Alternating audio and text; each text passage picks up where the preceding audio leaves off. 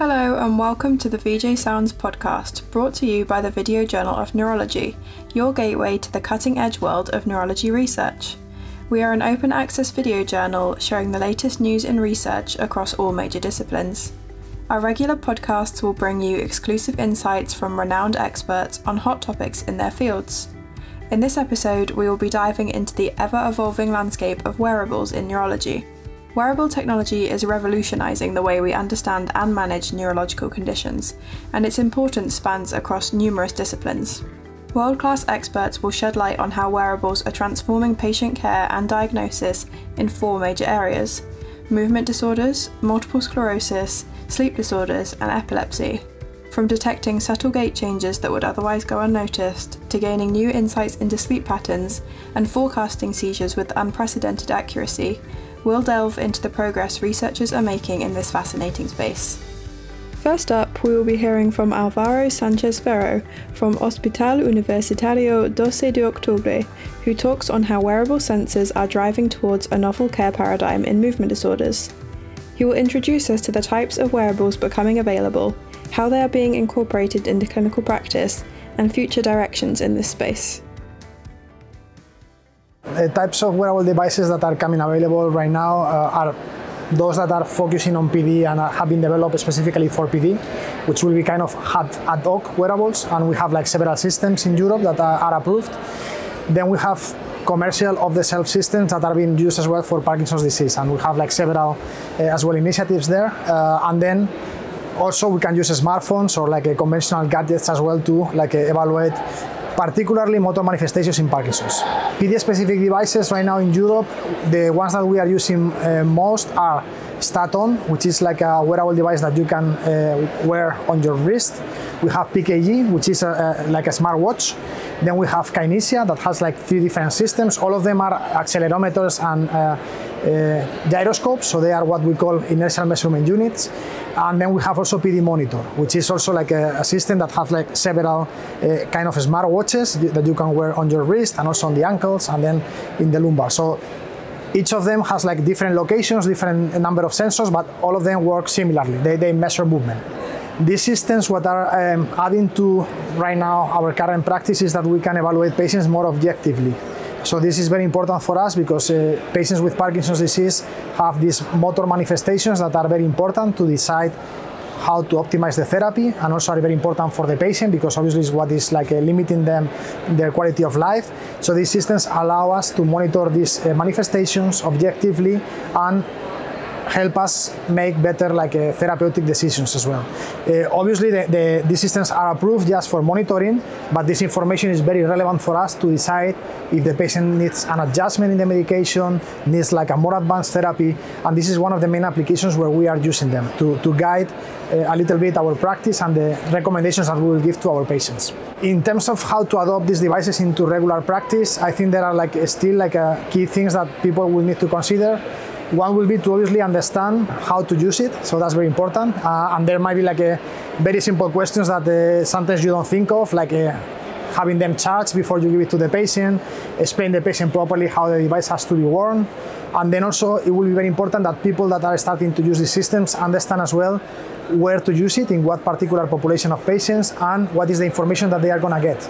Uh, because each system has its own report and you have to understand a little bit what the report is telling you so you can then you know use this information and as i said no then potentially provide better care uh, to the patients in terms of future directions one of the most important areas right now and that we covered during the, the presentation is to demonstrate what we call clinical utility and this means that uh, these systems are not only capable of measuring motor manifestations but also they uh, can improve outcomes so we can demonstrate that the patient, you know, like uh, is having what we call less off time, more on time, which is that they can move better. Uh, so this is currently the key evidence that is being generated, and there are like some nice initiatives uh, there. In terms of you know like uh, evidence that is being generated, uh, right now there is like a very nice initiative led uh, by the, the National Institutes of Excellence in the UK, and they are evaluating uh, thousands of patients with wearing these systems to demonstrate that when they use this information, the patient is uh, better better treated and has like better uh, outcomes, quality of life and uh, other outcomes. In terms of challenges, thanks for the question. Is um, one of the key things is going to be how to you know like uh, be able to use these systems in regular clinics because i mean typically when you see patients uh, you don't have a lot of time so you want a system that is simple to use that is simple to explain and is simple to understand by the patient so this is something that uh, still needs to probably improve a little bit uh, and probably companies that are like uh, you know developing these systems will need to develop not just the device but also a service model where they can you know facilitate that the clinicians can prescribe these systems with uh, not a lot of uh, time investment. This is one of the barriers. One of the other important barriers also is uh, uh, reimbursement of uh, this uh, uh, kind of service. Uh, right now, this is still being sorted out, and there are like different models. Uh, in some countries and some hospitals, the hospital is paying for this service. In some other countries, pharmaceutical companies are supporting this type of services. some other initiatives, like off-the-shelf commercial devices, the patient is obviously supporting the, the service. No? So this is something that still needs to be figured out as well. Next, Andreas Schulze-Bonhage from the University Medical Center Freiburg will share his insights on the progress in epilepsy monitoring and seizure forecasting with wearables and implantable EEG devices. This new era of ambulatory seizure monitoring promises to overcome numerous limitations of patient reported seizure diaries, which are currently used as the standard practice to assess seizure frequency and the degree of seizure control with therapy. I think that's a real new topic, which is getting more and more importance in epileptology. So, as everybody knows, the information about the degree of seizure control, about the types of seizures, their occurrence, timing, and on also the efficacy of treatments is mostly based on what patients report. So, on patient diaries. And we also know that what patients are able to document is far from complete. So there are many seizures that they are not aware of or that they at least don't remember afterwards. So that we know that what they really enter into their diaries is not the information that we really need.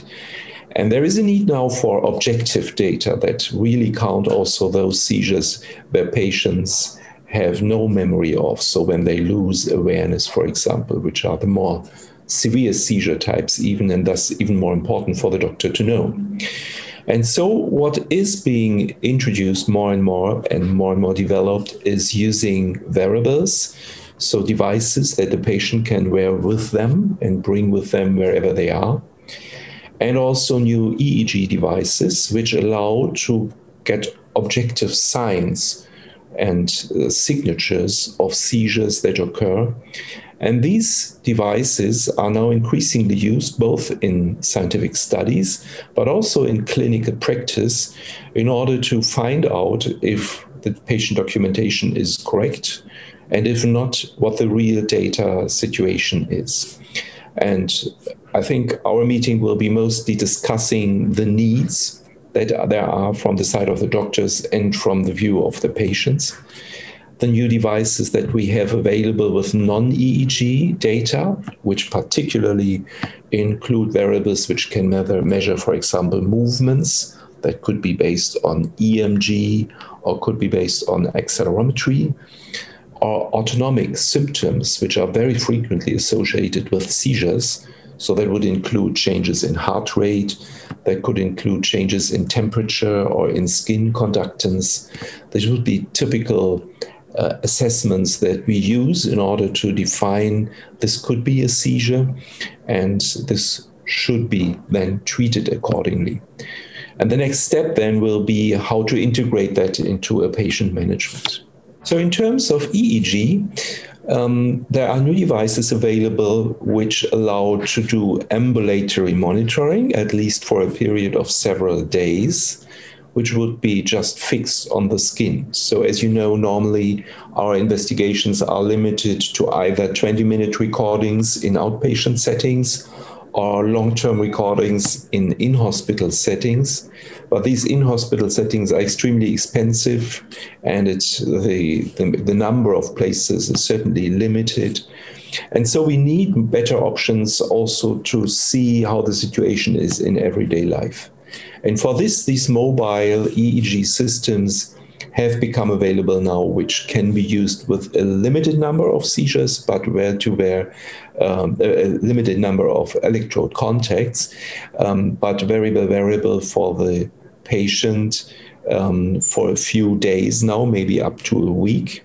But then we also have new devices which can be placed subcutaneously so that they are not visible at all to others and are not stigmatizing at all. And these devices can now be used for periods of months, even to more than a year.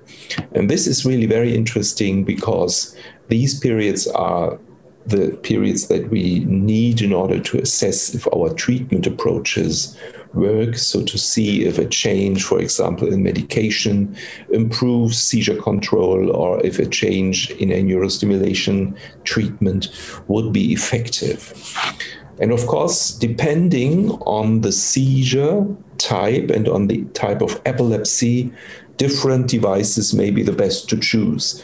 So there are some seizures which can be very easily seen with wearables. So, for example, generalized tonic clonic seizures are very easy to identify nowadays with wearables. But there are other seizure types which have very little objective manifestations in terms of motor manifestations or even autonomic manifestations, like, for example, um, absence seizures. And they are also very difficult to count for patients. And for those types of seizures, also for some temporal lobe seizures, these new implantable EEG devices are very interesting because then you really can see typical patterns of either, for example, three per second spike wave discharges in absences, or rhythmic theta patterns with evolution of their amplitude, um, which are very typical for temporal lobe seizures. So it is possible with these new devices for EEG to monitor briefly or really over very prolonged periods of time um, how the seizure situation in patients is. Sleep is another key field being transformed by wearables and an area where consumer technology is rapidly on the rise. Emmanuel Mignot from Stanford University School of Medicine discusses the latest in sleep wearables and how healthcare professionals can effectively incorporate consumer sleep technology into their practice. It's a double edged sword uh, because, of course, um, they're not perfect. You know, they're not that good at medical grade equipment. They could be actually as good as medical grade equipment, but often, you know, this company has a tendency of wanting to just do something really easy and cheap, which is logical.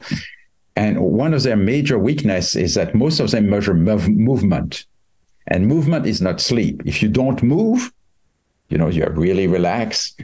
It's going to score you as sleeping, and of course, that's a problem. Uh, so it has a tendency of overestimating sleep if you are not moving and underestimating sleep if you have sleep apnea or some movement during sleep. So it's far from being perfect. But where it's good, I think, is to just look at their general sleep habits, you know, from one day to the next. So maybe, you know, um, my sleep is not perfect, but from one day to the next, it will stay not perfect. And then if it gets much worse or much better, when compared to a night before, I think it's pretty reliable. And also, it, it kind of gives you an idea of the sleep habits of people. So I, I, I actually use them to just try to see how people are doing consistently over time. I think they're less good to kind of tell this patient has this problem, this patient has this problem, but to see how people are consistent, I think it's pretty good. Uh, and also, I think they're getting better and better. Uh, it's just a matter of time before they will be able to do pretty much everything that we do with a normal sleep study. So there's already some devices that can, you know, measure sleep uh, that you can wear at home. Uh, they are not very convenient right now, but some of them are becoming like wearables that you can, like a little helmet that you can wear. And I think it will be more and more possible to do that. What I, I see as a future is kind of a composite. You know, there will be like a ring to measure the oxygen, for example, for sleep apnea. Then you will have the EEG to look at your brainwave. Then you would have maybe a little actigraph for your legs to measure your leg movements. And depending of what you need, you can take one or the other, and everything will be on your iPhone, and it will be again automatically analyzed. Finally, Jennifer Graves from the University of California San Diego School of Medicine focuses on wearables in MS. She discusses a study of a wearable multi-sensor device to determine its discriminatory potential in multiple sclerosis. The Neurological exam is arguably the most elegant in all of medicine. It serves us well in neurology in terms of diagnosis and following our patients, but it was invented 150 years ago. And as I uh, put in a lot of our articles, just reminding people that reflex hammer was invented in 1888, tuning fork in 1889. And we are uh, passionate about leveraging uh, the expansive digital health technology and gaming and computer control technology uh, for the benefit of enhancing the neurologic exam. So we had patients living with MS and controls wear a simple multi-sensor device. It was the size of a bracelet uh, that they could wear on their arms or their legs. We could use the same device for the upper and lower extremities, which is advantageous when you're trying to track a, a group of people over time with the disease to have one simple device. We made measurements with them just simply tapping their fingers 20 times or tapping their toes 20 times. We asked them to do it as fast and as big as they could. And by using those sensors, we were, able, we were able to extract out detailed information about how they were moving uh, their limbs and develop a objective, kind of quantified a version of disability in each of those limbs. And we were able to detect pathology even in people who had normal exams. And we were able, in a longitudinal analysis, to separate out progressive from relapsing patients. So, an exciting example of how we can use wearable sensors to get more objective. Sensitive uh, to change over, t- over the time information, so we can not only track our patients better with something like this, which we called a, a new novel neurological vital sign. It takes less than five minutes, is pretty inexpensive, gives you a detailed numerical value of progression in a limb, and would allow you to track patients better in your clinic, but also to support clinical trials. Uh, one of the holdups in being able to develop more agents for progressive MS is that the duration of trials is long. Uh, that's required to prove an effect. So, if we can develop technology that allows us to screen tools uh, more quickly, we could get through more drugs faster. That's everything we had for you today. Thank you so much for tuning in, and we hope you learned something new from today's episode. Stay tuned for more episodes on the technological healthcare revolution, where our esteemed guests will bring you up to speed with key advancements in neurological research and treatment. To keep up to date with our new episodes and catch up on previous ones, you can subscribe to our podcast on your favourite podcast app, including Spotify, Apple, and Podbean. Finally, be sure to follow us on Twitter at VJ Neurology to join in the conversation and visit vjneurology.com to stay at the forefront of the ever evolving world of neurology. Until next time.